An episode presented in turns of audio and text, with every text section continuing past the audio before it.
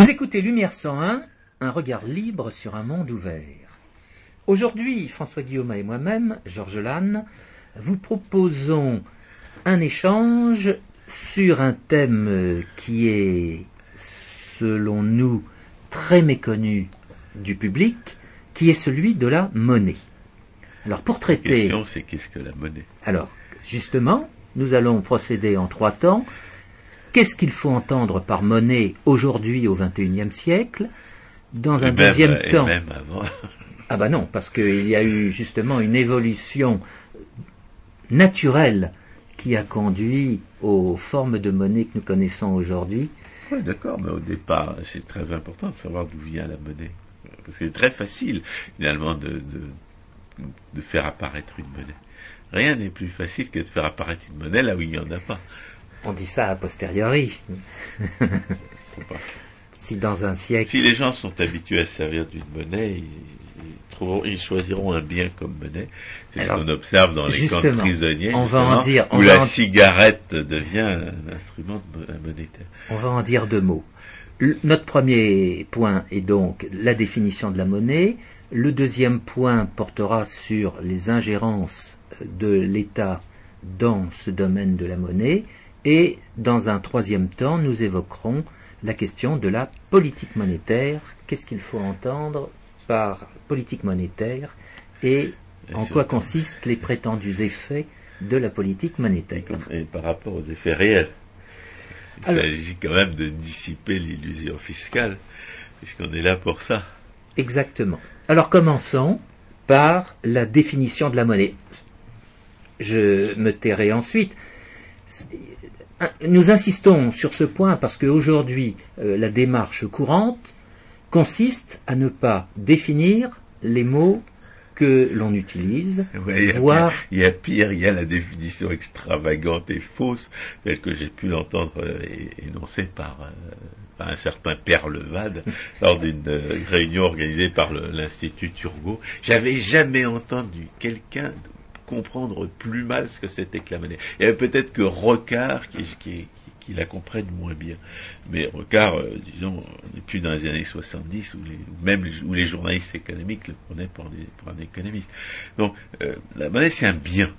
C'est un bien qui sert, euh, qu'on échange, et qu'on achète et, et- et qu'on vend comme instrument d'échange. Lorsque vous regardez sur le marché du mariage, comme disait Bertrand Le Ménissier, eh bien, vous voyez que les gens n'ont pas assez d'informations, ils ne trouvent pas euh, forcément la contrepartie qu'ils recherchent, et alors ils font appel à des intermédiaires pour rechercher cette information à leur place, ou alors ils, comptent sur le temps pour leur permettre, pour leur donner l'occasion de, rencontrer la, euh, la contrepartie qu'ils recherchent.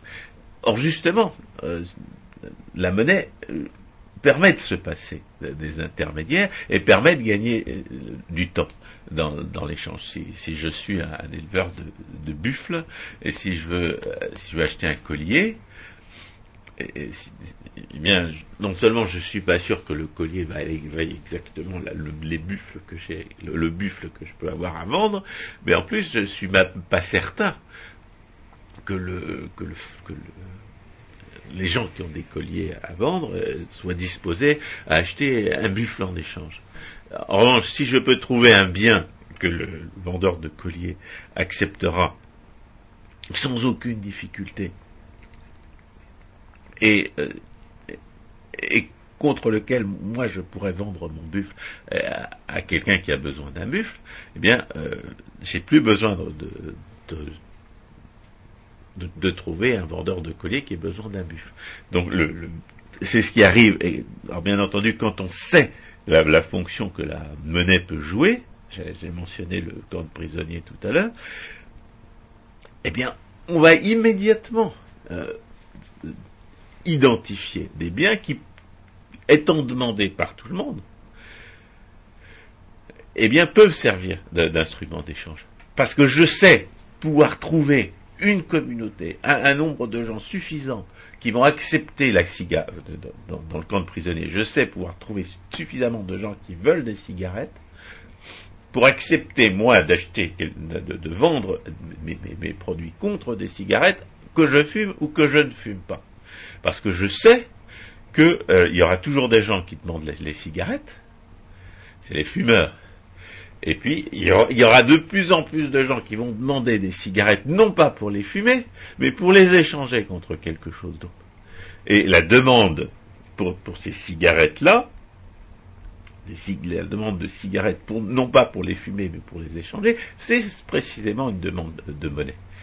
C'est la demande monétaire pour la monnaie, pour la cigarette en tant qu'instrument d'échange et non, non plus comme moyen de se droguer. Autrement dit, la monnaie procède d'une action humaine bien particulière qui est l'action d'échange. Et étant entendu que cette action d'échange, comme toute action, est coûteuse, on a découvert, ou on découvre le cas dans des circonstances extraordinaires, comme euh, la prison, comme euh, le, camp de concentration, on trouve un moyen de réduire les coûts d'échange. Et ce moyen a reçu le nom de monnaie. Alors, ce qu'on a, établi là, c'est à quel point c'est facile pour quand, les gens ressentent le besoin d'une monnaie, c'est à quel point c'est facile pour, euh, pour, un bien particulier de devenir une monnaie. Mais ça, ça peut se faire sans qu'on qu'on en ait besoin. Euh, imaginons le, collier tout à l'heure. Euh, le collier, je peux m'en servir comme instrument d'échange. C'est facile à stocker, ça pourrit pas, à différence du bœuf qu'il faut sans arrêt nourrir et qui, euh, peut très, qui une fois abattu se décompose rapidement. Le collier, le collier, ça dure assez longtemps. On peut les accumuler ça, ça, ça pas trop ça assez de valeur pour qu'on puisse l'échanger contre quelque chose, ça en a pas trop euh, pour que qu'on puisse pas trouver de contrepartie. Oui, mais le bœuf est dans un champ et tout le monde peut voir que le bœuf est en euh, pleine santé, alors que le collier sera dans un tiroir et le cas échéant, ah certains auront des craintes que ce collier soit euh, la, la, question qu'on se pose en ce moment, c'est de savoir comment spontanément les gens vont choisir le, bien qui va servir d'instrument d'échange. Alors l'avantage des métaux précieux, c'est que ça ça prend pas trop de place, ce qu'on appelle maintenant les métaux précieux, c'est-à-dire l'or, l'argent et, à certains égards le bronze. Mais le, bronze, lui, il va servir de, il va servir de, euh, il peut servir de ce qu'on a, ce que j'appelle moi un jeton, c'est-à-dire d'une monnaie qui, a plus de valeur que son euh, que sa masse en métal. Mais pourquoi est-ce qu'on choisit l'or, l'argent et le cuivre? Parce que ça, ne rouille pas, ça ne se dégrade pas, ça ne se casse pas. La, valeur sur le marché est en général proportionnelle à la masse de métal pur.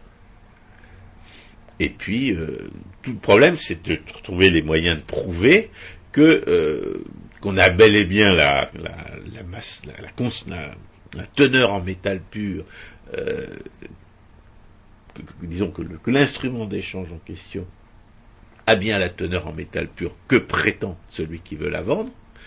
Et puis une fois qu'on a trouvé le moyen de le prouver, eh bien c'est ça devient une monnaie fiable.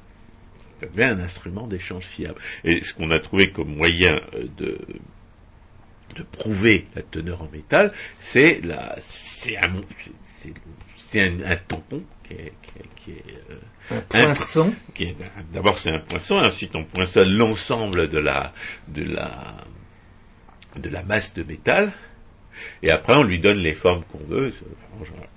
Le marché finalement, suivant les, suivant les nécessités du stockage, suivant les nécessités de la, de l'échange, le marché a très visiblement choisi des formes, euh, euh, la forme d'un, disque et la, forme d'un, parallélépipède. Alors ce qu'il faut dire, c'est que euh, il y a eu beaucoup de recherches au XIXe siècle sur les origines de la monnaie. Et les économistes qui se sont lancés dans ces recherches ont fait apparaître qu'il y a 3000 ou 4000 ans, la monnaie existait déjà, mais existait sous des formes qui n'avaient strictement rien à voir les unes avec les autres. Et c'est finalement à la suite de cette recherche, peut-on dire, par les uns et par les autres, de la réduction du coût d'échange, qu'on en est arrivé à ces disques de métal, à ces disques de métaux Bah, précieux. sur- Surtout à mesure que les gens s'enrichissent, ils ont besoin de, de concentrer la, la, la, la valeur de l'instrument de l'échange. Dans, dans une économie relativement primitive, vous pouvez vous servir de coquillage comme d'instrument d'échange. Mais lorsque vous, lorsque vous avez des grosses, des grosses entreprises à vendre à, à quelques, à quelques concurrents ou quelques financiers, euh, vous avez besoin de, d'une, d'une- concentration de, de la, de la valeur dans, une, dans un dans un volume gérable. C'est pour ça que l'or est devenu le- la monnaie de préférence. Mais même l'argent ne, ne- suffit pas. L'or, et l'argent, euh, enfin l'or, en général, il oscille entre, euh, je sais pas, euh, 10 et 15 fois la valeur de l'argent. Et ça, c'est évidemment le- les hommes de l'État qui vont s'en mêler vont essayer d'altérer la, valeur de l'un par rapport à l'autre pour, essayer de, donc, de privilégier une forme de monnaie à un moment ou à un autre. Mais euh, suivant la taille des transactions, il y a euh, il, y a une forme de monnaie qui est appropriée. Euh, George Sedgin a fait toute une étude sur les sur les petits paiements, parce qu'à la fin du XVIIIe siècle, les euh, eh bien les, les petits paiements, euh, les hommes de l'État qui avaient monopolisé la, frappe des pièces de, monnaie de basse valeur, eh bien s'acquittaient extraordinairement mal de leurs tâches. Et ce qui est arrivé, c'est que des producteurs de monnaie privés sont arrivés sur le marché, euh, profitant de ce que les hommes de l'État ne faisaient pas trop respecter leur monopole légal, et ils ont, ils ont, euh, ils ont mis sur le marché des, euh, des pièces de ce qu'on appelle des jetons, c'est-à-dire des pièces de monnaie euh, dont- qui étaient censées représenter une valeur supérieure à leur, à leur masse de cuivre ou de il y a aussi des monnaies en zinc, hein, de, il y en a eu en aluminium. ou en alliage, Voilà. de Bah, bah, cuivre, bah, de plomb. À, à partir du moment où vous avez, vous avez- c'est un jeton que vous avez, vous avez- vous n'avez plus à vous soucier de la, de la valeur euh, du, du métal euh, en question. Mais le jeton, euh, le jeton conserve sa valeur parce que le, le producteur de jetons garantit qu'il va pas euh, va pas en fabriquer trop, parce que s'il en fabrique trop, évidemment le jeton perd de, de sa valeur. Mais ce Et- que François vous appelez euh, jeton, c'est aussi ce qu'on appelle dans le vocabulaire français la pièce de monnaie. Bah, aujourd'hui, on n'a que des jetons dans notre portefeuille. Mais parce que, parce que les billets, les billets ne représentent plus rien.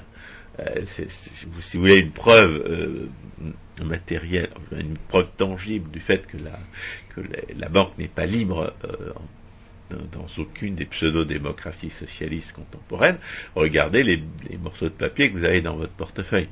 Dans votre portefeuille, vous avez des morceaux de papier qui ne représentent littéralement rien qui ne représente rien à la fois parce que les images ne représentent rien, ce qui prouve bien qu'on n'est pas gouverné par des, réalistes, mais par des utopistes des idéalistes platoniciens, ce qui est extrêmement, euh, qui est d'extrêmement mauvais augure. Et puis il ne représente rien parce qu'il vous donne rien, il vous donne droit à rien qui est, il vous donne légalement droit à rien qui est effectivement de la valeur. Alors, ce, ce- ce point est très important. Euh, nous venons de dire que... Mais ça, on en parlera à propos de- des ingérences étatiques. Oui, mais il faut euh, souligner le point. Euh, la monnaie, c'est donc ce moyen de réduction du coût de l'échange qui va faire, pour reprendre ce qu'a pu écrire euh, l'économiste dit autrichien Ludwig von Mises, Mais il n'était pas seulement dit autrichien, il était aussi autrichien. je voulais dire de l'école de pensée économique qu'il soit né, autrichienne, il soit né dans une ville qui aujourd'hui fait partie de l'Ukraine. Eh bien, euh, la monnaie a de fait divisé en deux le temps de l'échange. Elle a fait passer l'échange d'un échange direct, de bien à bien, à un échange indirect, de bien en monnaie et de monnaie en bien. Mais Ce qu'on peut Ça veut pas dire exprimer. diviser par deux la durée de l'échange. parce Absolument. que- Non, parce non. l'a beaucoup plus. J'ai pas dit diviser par deux. J'ai dit diviser le temps de l'échange. Tout cela pour, pour avancer un nouveau concept qui est très important et qui est la meilleure définition de la monnaie, qui consiste à dire que la monnaie est un pouvoir d'achat. C'est une puissance d'achat.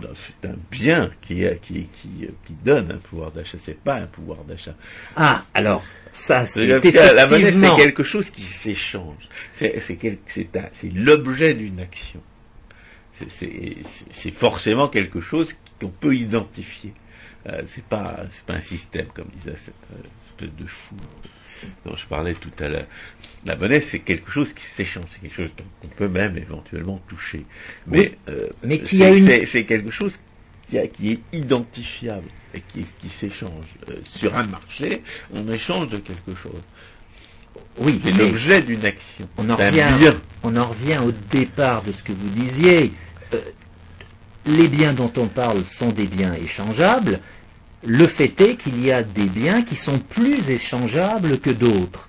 Et dans, la mesure où euh, une population de personnes va considérer qu'un bien est d'une échangeabilité, euh, disons, euh, extrême, il va recevoir la qualité de monnaie.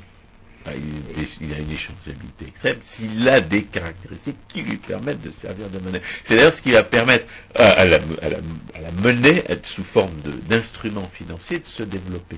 Parce qu'il y a quelque chose qui, pèse moins dans votre portefeuille qu'une pièce d'or, c'est un billet de banque. Et un billet de banque qui vous donne droit à la pièce d'or. Et c'est ce qui va se passer au départ. C'est-à-dire que plutôt que de payer avec, de se promener avec de l'or qui est facilement, euh, qui fait des trous dans vos, dans vos poches et qui, euh, qui est plus facilement volable, on, peut se promener avec des, avec des créances sûres des, des- entrepreneurs spécialisés qui vont garder votre or et qui vont payer les, gens à qui vous donnez euh, des- des morceaux de papier donnant l'ordre à votre banquier de payer telle quantité d'or. Ils vont, ils vont donner, ce- ils vont donner votre or en échange à cette- de, ce, de ce papier à celui à qui vous aurez payé quelque chose. Ce qui revient à dire que les premières formes de monnaie ont effectivement réduit le coût de l'échange, mais ne l'ont pas réduit à zéro. Voilà, on, a, on trouve sans arrêt, il y a, il y a une- toujours une innovation pour trouver le- les moyens de réduire encore le coût de l'échange. Et l'apparition de ce qu'on va La appeler... dernière forme, de- c'est évidemment la monnaie électronique. Exactement. Mais, Mais euh, aujourd'hui, est dans point- un contexte monopolisé. n'en venons pas, on y arrivera en conclusion, mais euh, à l'époque où vous vous situiez, François Guillaume, celle de, de l'apparition de la banque, de fait, cette organisation particulière, cette firme particulière, va avoir comme efficacité d'abord de réduire davantage le coût de l'échange en proposant une certaine forme et en, profitant des caractéristiques de la monétaire de la monnaie. La première caractéristique étant d'être ce qu'on appelle fongible, c'est-à-dire que si on vous donne une certaine quantité d'or pur, euh, si vous déposez une certaine quantité d'or pur euh, auprès de auprès de ce cet entrepreneur spécialisé, peu importe qu'il vous donne exactement les, les- billets ou les lingots que vous avez déposés auprès de lui, pourvu que ce soit la même quantité d'or pur.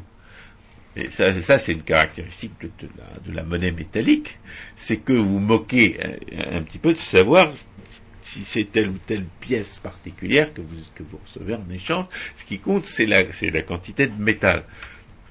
Eh bien, l'avantage, c'est que l'avantage du,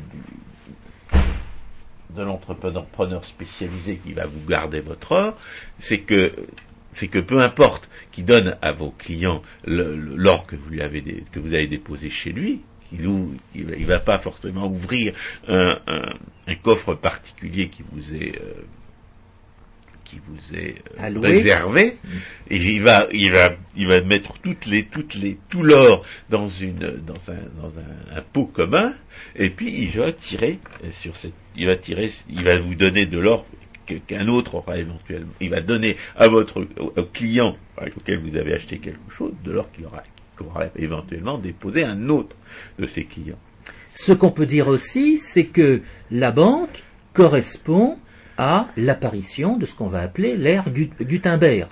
Si les coupures de billets vont pouvoir euh, suppléer à des insuffisances que présentait la monnaie sous forme métal, c'est parce qu'il y a ces techniques de reproduction et que le billet, justement, peut être, euh, euh, comment dire, imprimé en grand nombre en fait, il s'agit de reproduire le, même, le même procédé que celui qui est, comme j'avais conduit, à frapper les pièces de monnaie.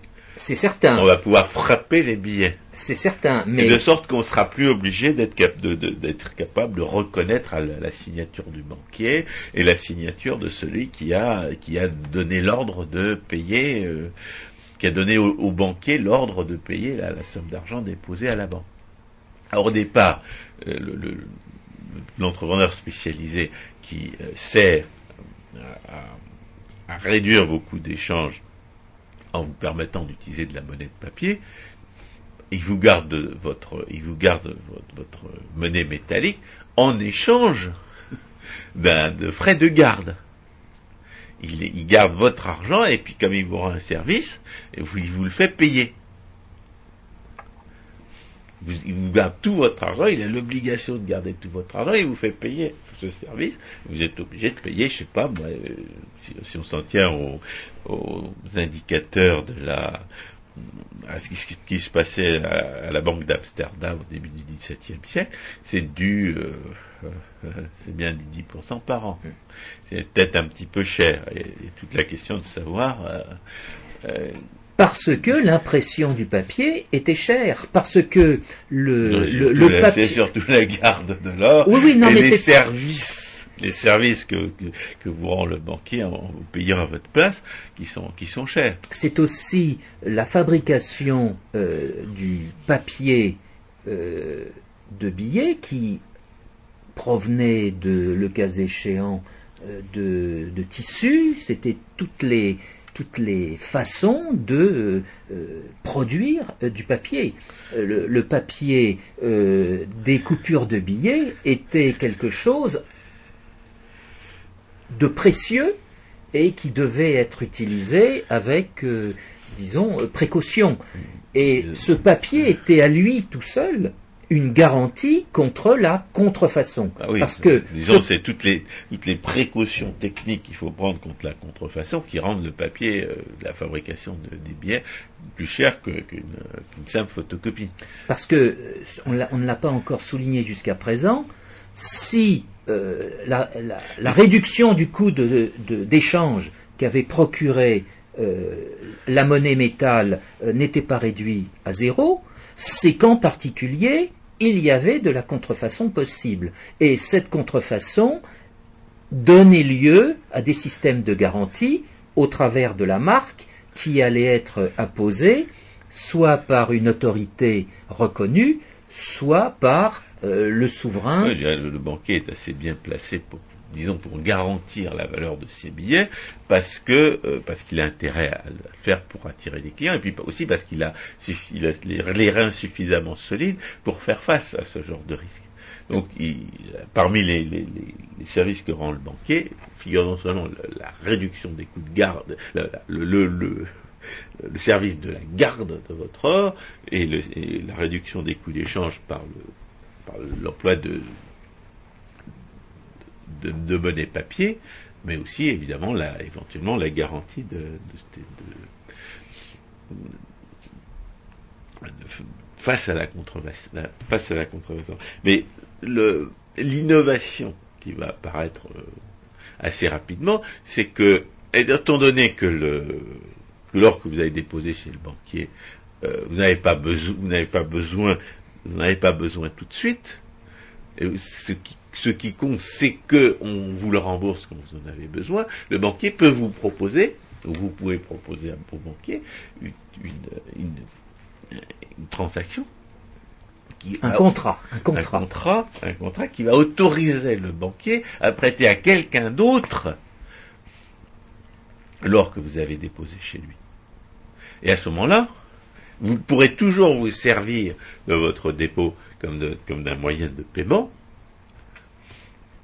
Ce sera son, ce sera sa responsabilité, c'est son engagement contractuel que de toujours euh, donner autant d'or en, en paiement de vos, euh, de vos achats que vous lui en aurez donné l'ordre, mais lui, il, il s'arrange pour pouvoir prêter une partie de, votre or à quelqu'un d'autre, et en échange, non, non seulement il vous demande plus forcément, il vous demande plus euh, de, de le payer pour, le, pour, les, pour les services qu'il vous rend, mais il peut éventuellement, euh, disons, toucher un, intérêt, une rentabilité suffisante sur, le, sur la partie de votre or qu'il aura prêté pour vous verser un, petit intérêt. Euh, historiquement, ça ne va pas très loin, ça ne peut pas dépasser 2%, mais c'est quand même mieux que de payer euh, disons, entre 8 et 10% par an. Et c'est ainsi qu'on arrive aux premières grandes banques de dépôt, c'est-à-dire au XIXe siècle. Mais alors justement, il y, a- des gens qui n'ont pas, qui n'ont pas accepté cette, euh, ce- disons, ce, système contractuel euh, qui, permet à, un- à un- quelqu'un qui dépose de l'argent dans une banque de le prêter euh, indirectement par l'intermédiaire de la banque. Ils considèrent que c'est un, système qui, déstabilise. La, question est de savoir si, euh, cette, production supplémentaire de monnaie, parce que le, banquier, il, vous permet toujours de dépenser autant que vous le voulez sur votre sur votre compte, mais en même temps, il a il a prêté votre argent à quelqu'un d'autre qui va pouvoir s'en servir pour payer. Et la question est de savoir si, si, cette, si cette production de monnaie, car à ce moment-là, le, le banquier devient un producteur de monnaie, alors qu'auparavant il n'en était pas là, si cette production de monnaie, euh, eh bien, euh, a, a des, a des effets nuisibles sur la, sur la, sur l'économie. Alors, François, je vais vous reprendre sur un point, car en parlant de monnaie, tantôt vous insistez sur l'or qui est déposé dans les banques, tantôt vous parlez d'argent. Alors, si on se place dans le contexte français, il faut dire que jusqu'à Ouais, jusqu'à argent, c'est non, C'est un biais. C'est un biais euh, de, de, de- de politique ou un biais d'historien euh, qui amène à privilégier l'argent sur l'or. De fait, en France, jusqu'au XIXe siècle, circulait simultanément de l'or et de l'argent. Et cela portait un nom au euh, XIXe siècle, c'était ce qu'on appelait le bimétallisme. Non, le bimétallisme, ça consiste à vouloir imposer un taux d'échange fixe entre les Non. Oui, non, mais d'abord, d'abord, il y a ce bimétallisme factuel qui consiste à pouvoir non, effectuer ces parler- échanges. parler de circulation parallèle. Il faut parler de bimétallisme. Le bimétallisme implique un taux de change fixe entre l'or et l'argent. Et c'est le produit d'une intervention étatique. Là, là on, est, on est dans le cadre de, de la liberté des contrats. Oui, Mais, étant donné que la- l'argent vaut à peu près entre, entre 10 et et 15 fois moins que l'or, on n'utilise pas les mêmes... entre 14 et 16. Entre 14 et 16. Je, je parle de, de, de, de mention historique parce que probablement l'écart, un écart plus grand est le produit d'interventions étatiques, y compris d'ailleurs le vol de l'or et de l'argent d'Amérique, euh, d'Amérique euh, du Sud et centrale. Donc, euh, mais euh, je dirais, on, se sert d'un métal différent pour des, grosses transactions et pour des, transactions moyennes. Et pour les petites transactions, même, euh, on peut se servir de métal qui a, si peu de valeur qu'on préfère utiliser des jetons plutôt que de la, monnaie métallique proprement dite. Alors là, François, je vous arrête. Pourquoi en est-il ainsi? Parce qu'effectivement, euh, il y a eu euh, ce qu'on peut appeler de l'inflation, au départ, grosso modo, qui nous situe à la fin du premier millénaire. Euh, en France, la référence était la livre d'argent, c'est-à-dire 500 grammes d'argent. De fait, du fait de l'inflation, de l'augmentation des prix en monnaie, on s'est retrouvé. C'est quoi, D'abord, l'inflation, c'est pas l'augmentation des prix. Non. L'augmentation de la quantité de monnaie. Et la question, de la quantité. La question est de savoir s'il peut y avoir de l'inflation dans un système euh, de liberté des contrats. C'est ça que je, que je, que je voudrais aborder. On va y venir. Non, mais je voulais un dernier mot sur cette question de l'argent qui est dans le vocabulaire français.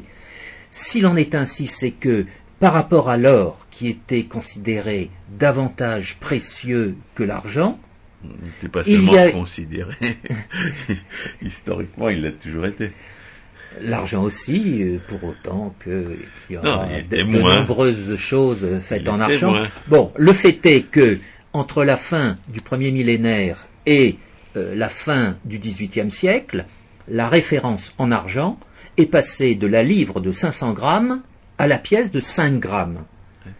Et la norme qui a été fixée justement d'abord en 1793, puis en, germinal 1803, euh, c'est une certaine euh, parité entre l'or et l'argent sur la base de ce taux de 15,5 euh, grammes d'argent pour un gramme d'or. Bien. Donc ça veut dire que, disons, la référence officielle de, la monnaie en France, c'était l'argent. C'est ça, parce que en fait, il y a eu une. C'est arrivé, c'est arrivé dans un très grand nombre de pays d'ailleurs. Peut-être parce que plus de gens se servaient d'argent que d'or, exactement, lequel était réservé aux grosses transactions. Voilà, exactement. Mais tout le monde est passé à l'état l'or à la fin du 19e siècle. Euh... Ne, serait-ce que parce que l'argent se dépréciait.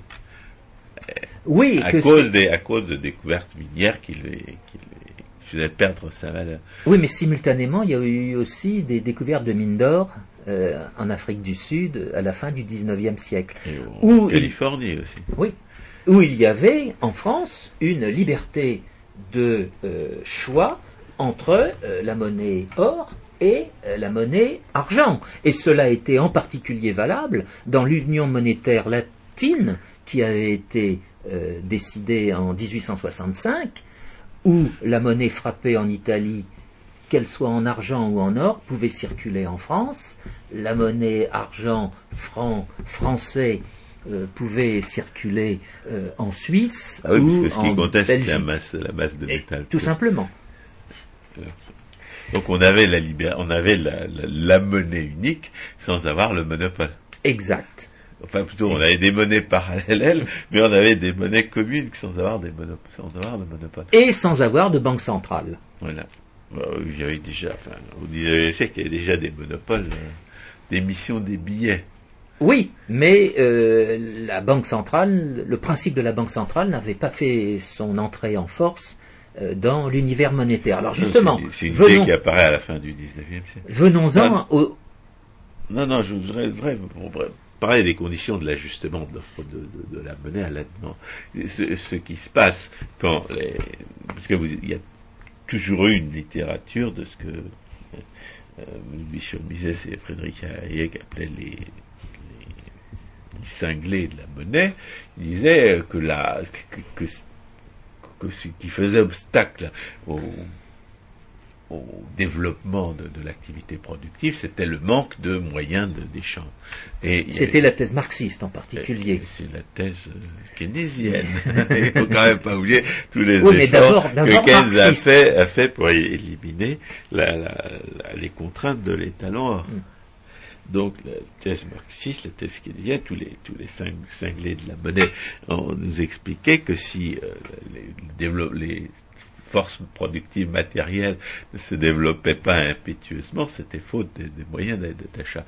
Or, bien entendu, euh, ce qu'il faut répondre à cela, euh, c'est que n'importe quelle quantité de monnaie peut euh, toujours rendre tous les services de la monnaie.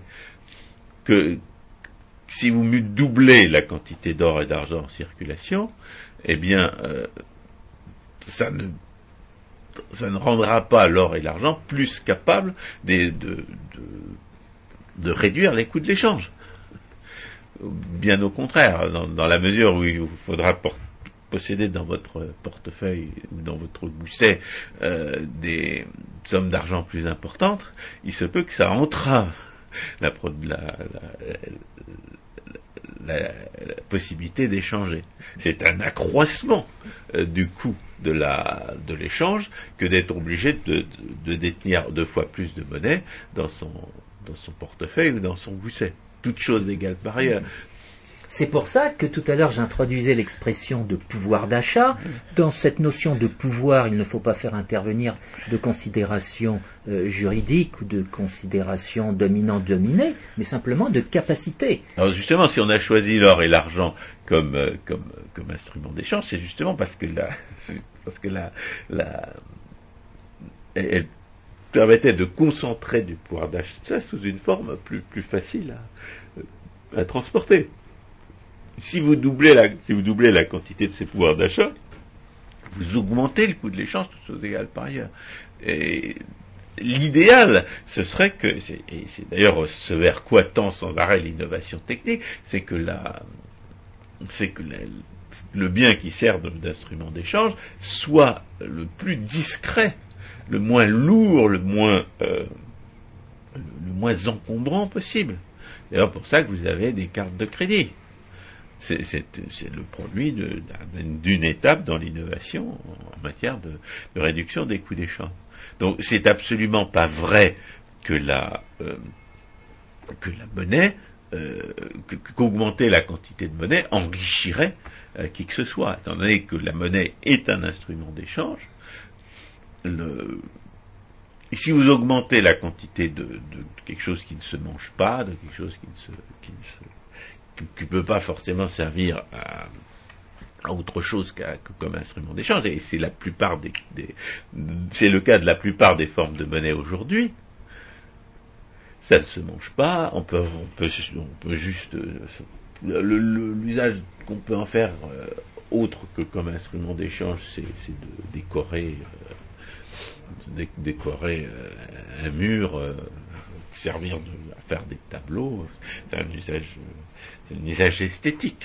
Ou de fumer, d'en faire euh, des cigarettes. Vous pouvez, vous faire des cigarettes avec des, roubles de la de l'empire. Euh, vous pouvez tapisser votre votre votre chambre avec les emprunts russes, avec les, nouveaux emprunts russes que sans arrêt les, Russes nous, essaient de nous de nous fourguer. Euh, la, les instruments, aujourd'hui les, formes de monnaie sont telles que vous ne pouvez pas faire grand-chose d'autre avec de la monnaie que de vous en servir comme instrument d'échange. Donc si vous doublez la quantité des instruments qui servent de monnaie aujourd'hui, ce qui va se passer, c'est qu'ils vont tout l'ensemble va tout simplement perdre sa valeur, et c'est bien ce qu'on a observé au cours du XXe siècle. Mais alors, il y a un autre effet de, ces, augmentations de la quantité de monnaie, essentiellement dû à l'intervention de l'État, mais pas, forcément, c'est euh, comme la nouvelle monnaie forcément euh, apparaît forcément quelque part, c'est d'attirer vers vers, vers des sources de nouvelles monnaies une partie des biens qu'on achète en échange. C'est-à-dire ça fait pas monter les, prix en monnaie uniformément, ça les fait monter de façon euh, de façon différentiel. Certains parlent d'accordéon à cette occasion. Alors, comment, comment dans, sur un marché libre, comment est-ce que l'offre de monnaie euh, est, euh, réglée euh, par, le, par le marché? Ce qui se passe, c'est que lorsque la lorsque les la, quantité des autres biens s'accroît, lorsque le, l'économie se développe, eh bien la, valeur, le pouvoir d'achat de la monnaie augmente du fait de la baisse des prix dans la monnaie en question. Et si le pouvoir d'achat de, la monnaie en question augmente, eh bien c'est une c'est une euh, c'est une incitation pour les producteurs de monnaie à en produire davantage. C'est que lorsque les prix baissent, lorsque les prix en, or, par exemple, baissent, eh bien, ça veut dire que la valeur de, ça veut dire que le prix de l'or par rapport aux autres, aux autres produits augmente. Et si la valeur de l'or par rapport aux, autres produits augmente, c'est une, c'est une bonne raison de chercher de nouvelles mines d'or, de nouveaux procédés euh, d'extraction, ou de tout simplement de mettre en exploitation des, des des, sources qu'on savait exister, mais qui n'étaient pas rentables tant que le prix de l'or n'avait pas monté. Et c'est comme ça que, le marché régule la, euh, production de monnaie face au, euh, développement de, l'industrie et du commerce. Lorsque l'industrie et le commerce se développent, ça fait monter le pouvoir d'achat des, instruments euh, monétaires et ça, conduit à une augmentation de leur production.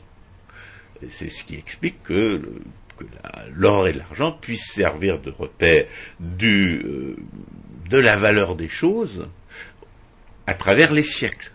Il y, a, des fluctuations, il y a eu des fluctuations importantes. Par exemple, au, XVIe siècle et, au début du, XVIIe, on disait que l'afflux d'or et d'argent euh, des, colonies espagnoles d'Amérique avait multiplié les prix en, or et en argent par, par, par 8.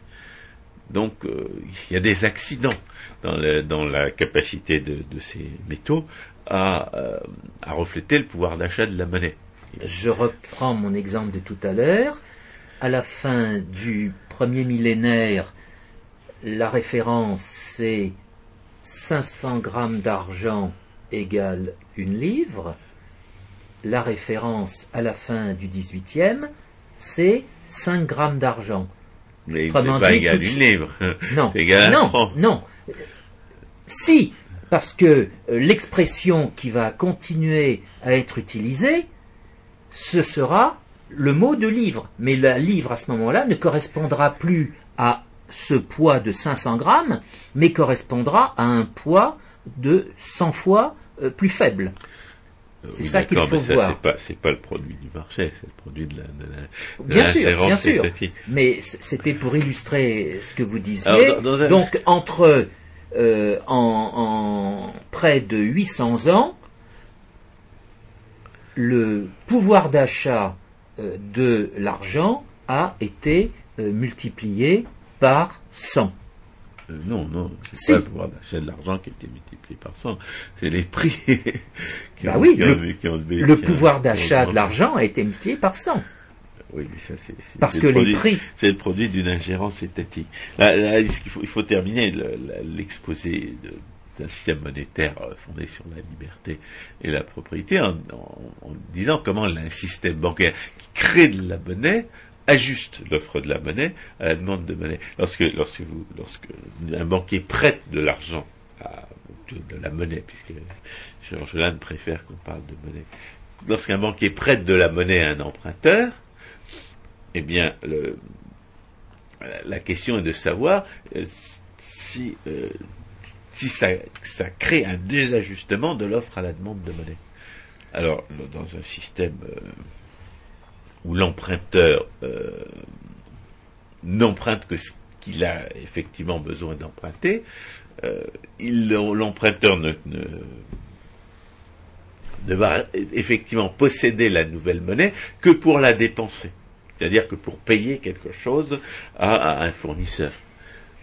Et, à ce moment-là, la question est de savoir si le fournisseur qui reçoit la monnaie créée par la banque va la garder ou ne pas la garder. S'il la garde, à ce moment, la question se pose de savoir s'il est client de la même banque ou s'il est client d'une autre banque. S'il est client de la même banque, eh bien, et s'il détient la nouvelle monnaie, eh bien, la nouvelle monnaie créée euh, correspondra à, une nouvelle demande de monnaie de la part de ce deuxième client de la même banque. S'il n'est pas client de cette banque, mais client d'une autre banque, il va, il va demander évidemment un transfert d'une banque à l'autre puisque, puisque il va demander que la monnaie de la première banque soit transformée, soit, soit transférée à sa banque à lui.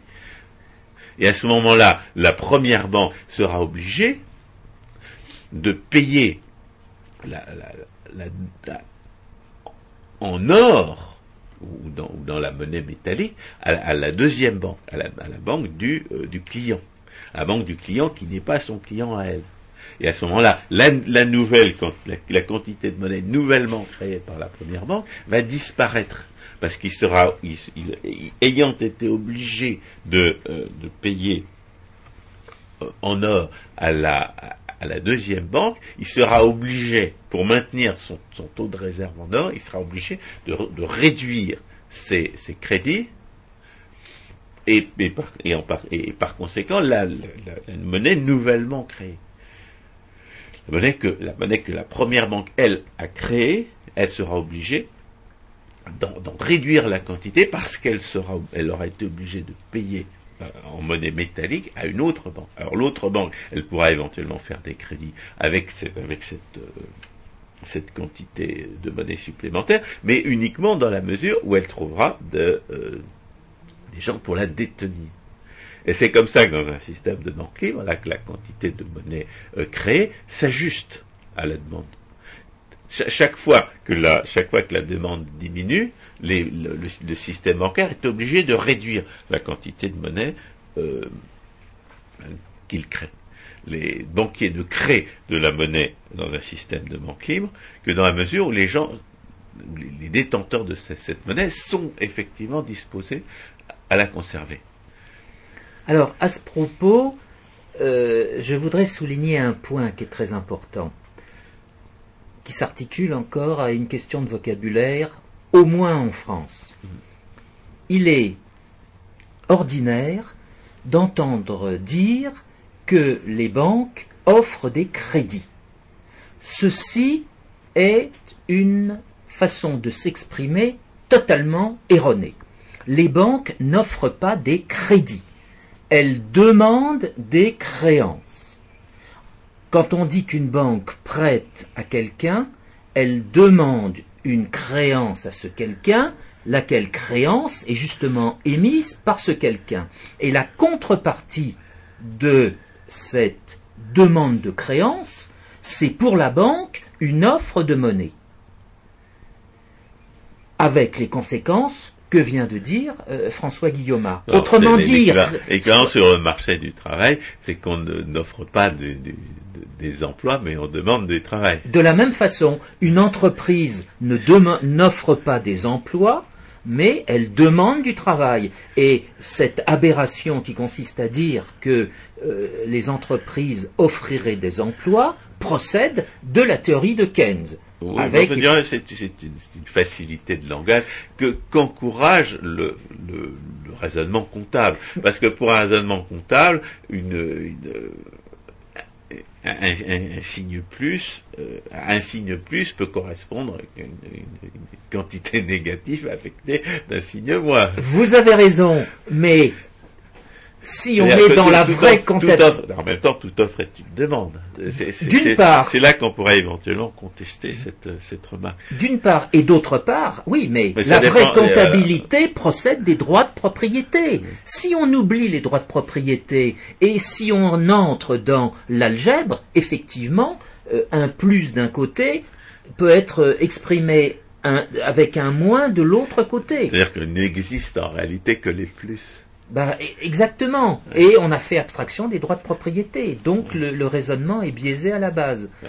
Mais étant donné que nous avons pris le parti d'être aussi réaliste que possible, ne, parlons pas des moins comme si, comme si les, nombres négatifs exactement. existaient réellement. Donc ne parlons pas en termes de plus et, et moins, mais parlons en utilisant les concepts de la théorie économique, c'est-à-dire les concepts d'offre et de demande. À une offre de monnaie par la banque. Il y a de demande de créance, ça correspond à une offre de, à une, offre de monnaie. Et non pas, pour la banque, voilà. c'est ça. Mais la demande de créance par la banque correspond à l'offre de créance par la personne qui veut s'endetter. Qui demande de la monnaie en échange. Exactement. D'où le mécanisme d'ajustement que vous soulignez. Justement, l'ajustement va procéder à la fois du marché de la monnaie que et du marché des créances. Dans un système de banque libre, l'offre de monnaie répond à la demande de monnaie.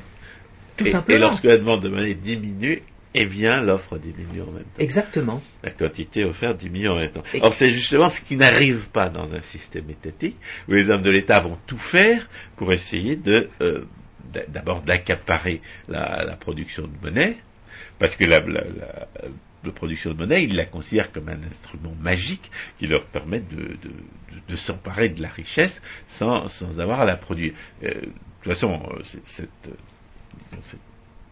cette, idée de mettre la main sur la monnaie comme d'un instrument de de magique permettant d'accaparer la monnaie sans avoir à la produire, ça n'est qu'une manifestation de, de la pensée magique plus générale et qui consiste à croire que l'emploi de la violence euh, per- permettrait de résoudre les problèmes de la rareté. L'idée sur laquelle l'emploi de la violence permettrait de, résoudre les problèmes de la rareté, c'est-à-dire que le vol est, une manière de, se dispenser de la production, ben, ben, c'est l'essence du socialisme, bien entendu. Mais euh, ce- il ne sera systématisé sous ce nom qu'à partir de 1825. Mais, euh, mais ça commence bien avant le socialisme. Chaque fois que les gens s'imaginent que euh, ça pourrait être plus rentable de voler les autres que de produire, eh bien, on a cette, on a la mise en œuvre de ce- cette forme de pensée magique qui consiste à croire que le, que la, la violence est un, est un, est un moyen de produire, ou plutôt, à qui consiste à faire comme si la violence était, était non pas destructrice, mais productive, et, qui consiste à, à- à- à raisonner comme si euh, on pouvait se dispenser de produire pour, pour obtenir des richesses. Alors bien entendu, les, manifestations contemporaines de cette pensée magique, c'est l'interventionnisme étatique. Tout l'interventionnisme étatique nous, nous promet des richesses gratuitement, euh, pourvu que les hommes de l'État fassent violence aux producteurs euh, innocents. Et dans le domaine monétaire, on peut euh, dire les, les formes que, que ça revêt. Il y a même des gens qui prétendent que, les effets de l'intervention de l'État sur la production seraient indéterminés à partir d'une interprétation euh, un peu trop étroite de l'analyse de la valeur. Alors aujourd'hui, Donc, alors, les, comment est-ce que les hommes de l'État essayent de mettre la main sur la monnaie? D'abord, ils essayent de monopoliser la frappe. On l'a dit tout à l'heure. Partir du moment où vous avez des monnaies métalliques, vous, avez des monnaies dont la valeur dépend de leur quantité euh, d'un certain matériau, euh, eh bien, il faut pouvoir prouver que ce que cette quantité ou cette teneur existe. Et alors, c'est comme ça qu'on commence par frapper les, morceaux d'or et d'argent d'un coin, et puis après on frappe l'ensemble de la quantité d'or et d'argent d'une euh, d'une figure connue, figure connue. Les hommes de l'État cherchent à mettre la main sur la sur le sur les sur la frappe, à la fois pour, pour faire connaître leur figure, c'est un moyen de pro- d'autopromotion, et puis euh, et puis aussi pour pouvoir monopoliser la production de monnaie.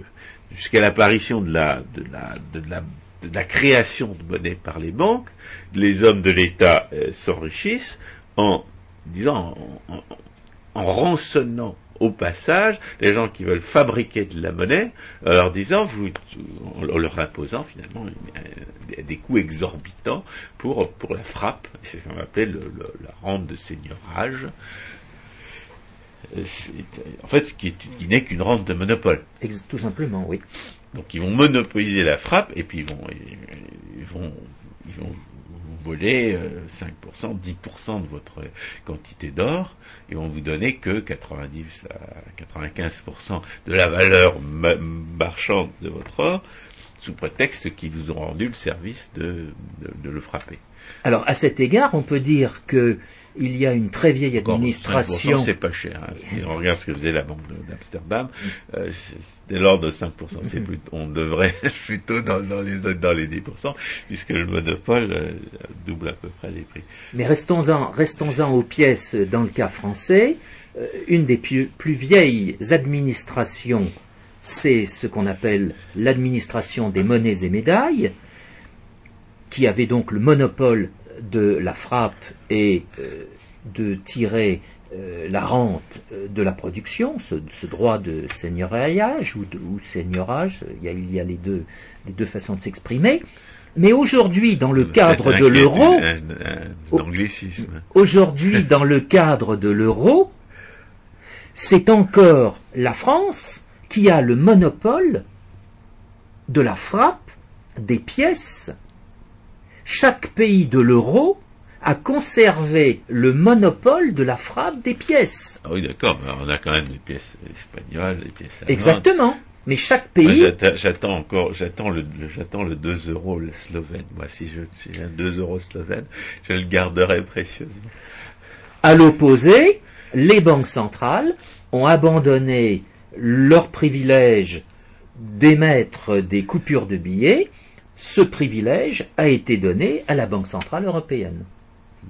Lequel privilège leur donne donc la position de monopole et sur cette émission de billets, là encore, il y a un droit de seigneurage. Alors, autre, autre manière de, voler les, gens euh, à cette occasion, c'est l'altération des monnaies.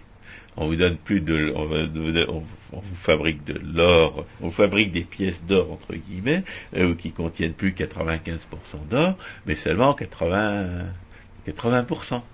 Le reste c'est du vil métal et puis, euh, évidemment, ça coûte moins cher le ville métal.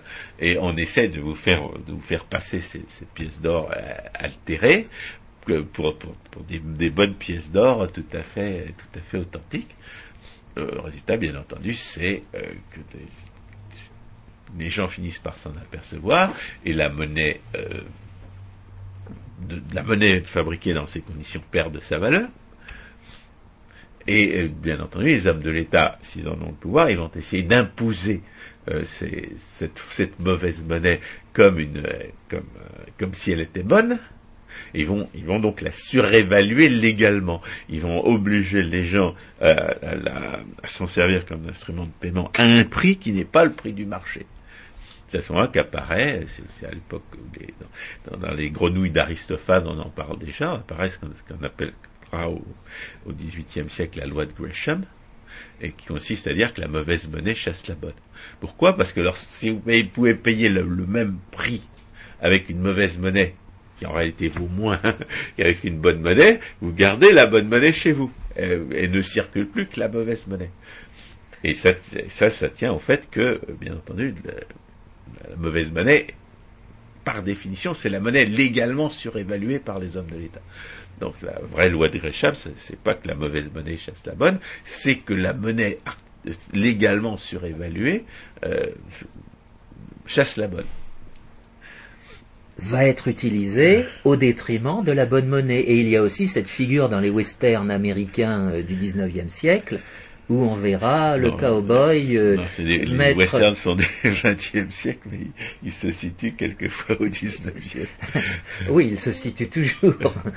Ce dont je parlais se situe au XIXe, où on voit le cowboy euh, mettre euh, un dollar euh, dans sa bouche pour voir si c'est effectivement un dollar en or ou si c'est... L'argent, ah, c'était aussi l'or. Il, y avait là encore les deux, les deux circulations, entre guillemets. Mhm.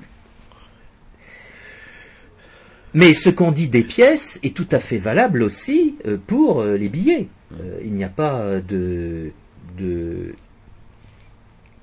distinction à faire entre les deux. La seule différence, c'est cette caractéristique physique dans un cas, on est en, en méliage ou alliage de métal, et dans l'autre cas, on est en papier. Mais à partir du moment où les hommes de l'État peuvent monopoliser la fabrication de billets, alors, euh, alors ils ont vraiment un nouveau moyen de voler les autres. Ah, exact. Et c'est pour ça, c'est pour ça que les monopoles d'émission des billets apparaissent. les hommes d'État sont, des voleurs, mais comme les voleurs, par définition, sont moins doués pour le pour la production que pour le vol. Ils comprennent pas qu'un compte euh, qu'un compte à vue ouvert euh, ouvert auprès d'une banque, euh, c'est tout aussi efficace, ça joue exactement le même rôle comme comme instrument d'échange qu'un billet de banque. Il y a, quelques différences dans le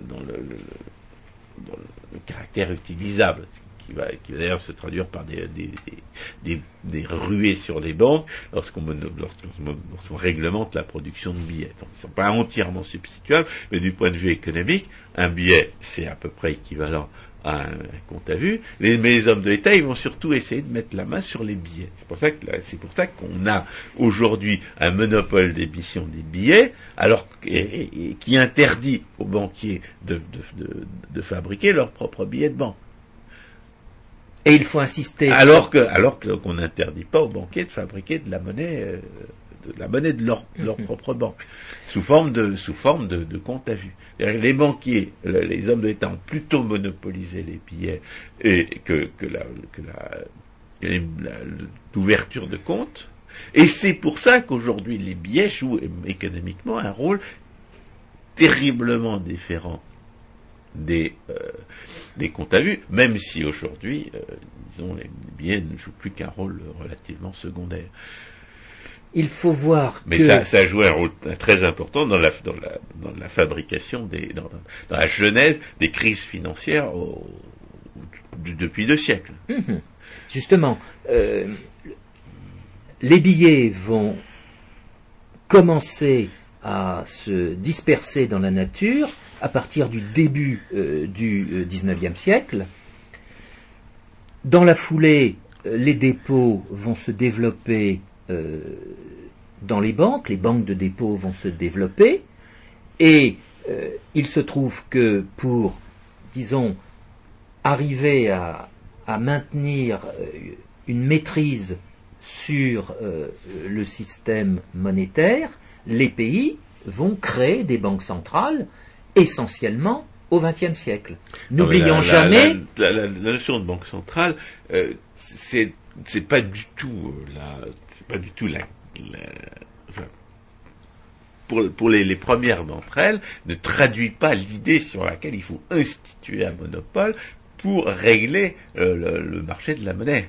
Au départ, on a des, on a des monopoles d'émission de billets qui apparaissent à la fin du, euh, du XVIIe siècle pour voler les utilisateurs de monnaie et, sans autre but que de voler les, utilisateurs de monnaie. C'est à la fin du XIXe siècle, étant donné que ce monopole d'émission provoque des crises financières à répétition, et tout le monde le sait à l'époque, parce que dans les pays où il n'y a pas de monopole, en Nouvelle-Angleterre, en Écosse, pour des raisons politiques, les hommes d'État n'ont pas imposé de monopole d'émission des billets, il n'y a pas de crise financière. Là où il y a un monopole d'émission des billets, il y a des crises financières. Et à la fin du XIXe siècle, alors qu'il n'est plus, politiquement envisageable de supprimer ces, monopoles d'émission, on dit maintenant que les hommes de l'État, euh, puisque les hommes de l'État ont un monopole, et puisque ce monopole euh, désorganise constamment euh, la, monnaie et la finance, eh bien il faut ils leur mettent dans la tête qu'ils ont des responsabilités. Et c'est à ce moment-là qu'apparaît l'idée d'une banque centrale.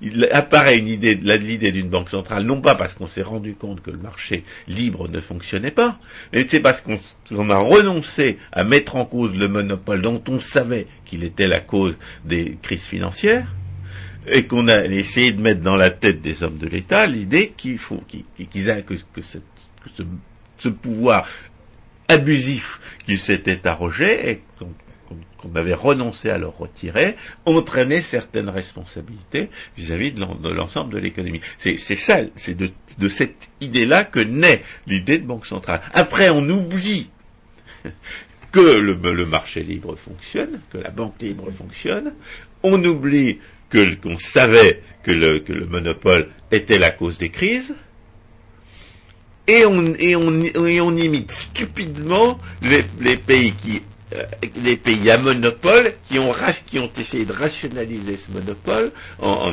essayant de mettre du plomb dans la tête de ceux qui, l'imposaient. C'est comme ça que la Banque de réserve fédérale apparaît aux États-Unis. Il faudra, il faudra, faire une émission sur les banques centrales. Leurs causes d'apparition euh, sont différentes. Euh, justement, la Banque centrale euh, de, de Hollande, la Banque centrale d'Angleterre, euh, la Banque centrale en France. Est-ce qu'il y a une banque centrale en, bah, Bien sûr, c'est la première. c'est la Banque d'Amsterdam. La Banque d'Amsterdam, c'est pas une banque centrale, elle crée pas de monnaie. Enfin, Mais elle, elle elle, va- elle, elle, elle- elle- elle- c'est, c'est, c'est, c'est le- c'est l'institution qui, dans un, dans un système où, le, où les hommes de l'État abusent de leur pouvoir de seigneurage, fournit, euh, fournit les, la, la frappe des, des monnaies, la frappe des pièces à prix coûtant. Et ensuite, elle sert de, elle sert de, euh, elle joue un rôle de banquier, euh, d'in- d'intermédiaire financier, mais sans créer, sans créer de la monnaie sous forme de billets, de billets et de, et de comptes à vue. De la bah même- si, elle, elle crée des comptes. Elle crée des Oui, comptes. On- de la même on façon.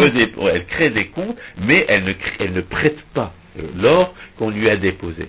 Elle fait payer des, des frais de garde et des, et des agios pour les services rendus.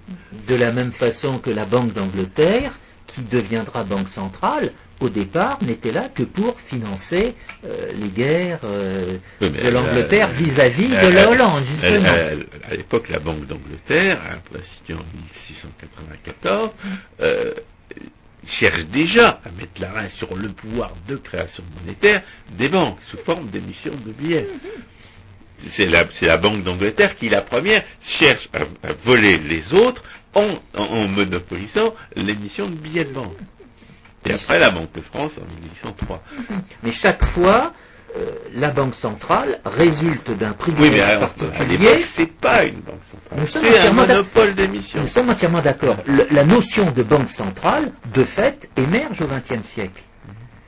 Avec en particulier la création euh, de la Banque centrale des États-Unis, qui au départ va avoir comme justification d'économiser sur l'or. Oui, oui, C'est ça qu'il faut il voir. va- on s'est rendu compte, rendu en au 19e siècle que les, que les banques, euh, que les mi- monopoles d'émission permettaient de, de- d'échapper en partie aux disciplines du remboursement en or, d'un,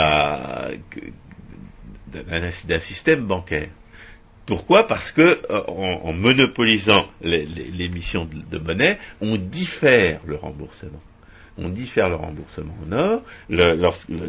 Donc le monopole d'émission peut créer beaucoup de monnaie et les demandes de remboursement vont, vont, vont, re- vont- vont- revenir plus tard que si euh, s'il s'agissait de banques privées euh, euh, en concurrence les unes avec les autres.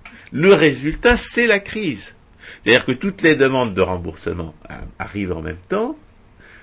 Elles se, elles se comme, comme la, banque, comme le monopole local ou national est en, est en, concurrent, en rivalité euh, pour l'utilisation de, de la monnaie avec d'autres, euh, avec des banques étrangères, c'est ce qu'on va appeler les, les- demandes de remboursement vont, vont se traduire par ce qu'on appelle les fuites d'or à l'étranger. Les fuites d'or à l'étranger, ça veut dire que les, ça veut dire que le monopole étant euh, forcément limité dans son pouvoir par, par l'existence d'autres banques à l'étranger, eh bien, elle va, elle- les- les- les demandes de, elle va quand même recevoir des demandes de remboursement qui, viennent d'en dehors de sa zone de monopole. Et le fait que ces demandes de remboursement arrivent tout en même temps et différées provoque la crise. Parce que, euh, parce que, parce que ce délai lui a permis, euh, lui a donné l'occasion de, de, de, prendre des engagements de remboursement bien au-delà de ce qu'elle pouvait se permettre. Elle l'a même aveuglé sur, le, sur, ce- qu'il attendait à cet égard. Et puis lorsque, lorsque, toutes ces, demandes apparaissent en même temps, pour honorer ces, engagements, dans la, mesure où elle, entend le faire, elle est obligée de réduire considérablement la, quantité de monnaie qu'elle a, auparavant créée, et, tout le monde se retrouve privé de moyens euh, d'échange euh, en même temps. La crise financière apparaît parce que le système euh, bancaire est brusquement sevré des, euh, des instruments d'échange dont il avait besoin pour fonctionner, étant donné euh, le- niveau des prix existants. Et alors on dit, bien entendu, et ça va être le leitmotiv des keynésiens au, au, au, au, au 20 au dix- au XXe siècle, on dit que c'est la pénurie d'or qui est responsable des crises financières. Et qui est de ce fait constitue un, frein permanent à l'expansion économique. en réalité, c'est pas la pénurie d'or qui est responsable des crises financières, c'est la surémission des, euh, de, la de, sa propre monnaie par la banque euh, détentrice d'un monopole qui crée les, désajustements brutaux euh, provoqués par les demandes de remboursement venues de l'étranger. Et c'est comme ça que l'étalon or associé à un, monopole est mort. Il n'est pas mort parce que or sera une mauvaise chose en soi. Il est mort parce que le monopole donnait sans arrêt l'occasion de, au monopole de provoquer des crises. Et bien entendu, euh, comme toujours, comme, aujourd'hui encore, chaque fois que chaque fois que l'intervention de l'État provoque une crise financière, on accuse la liberté résiduelle, en l'espèce la discipline de l'État mort, au lieu d'accuser le monopole. On a déjà eu l'occasion d'en parler dans une émission précédente. L'année fondamentale qui a tout fait basculer au XXe siècle, c'est l'année 1922, à cette conférence de Gênes, où il a été convenu entre euh, les pays occidentaux que désormais, dans les euh, relations monétaires internationales, pourrait être utilisé à la fois l'or et les monnaies convertibles en or à taux fixe.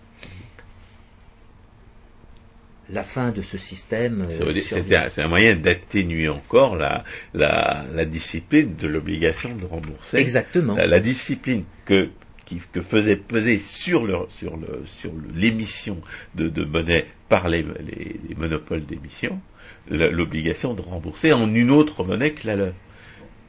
Et Avant, ils étaient obligés de rembourser en or. Maintenant, on les autorise à rembourser dans une, dans une monnaie d'une autre nom.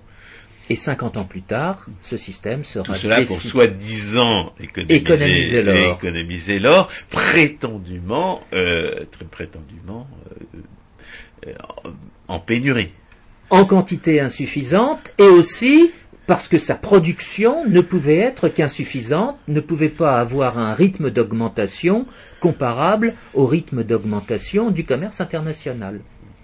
Je pense qu'on va, faire on va parler des politiques monétaires au cours d'une autre émission parce que là on est arrivé à la fin.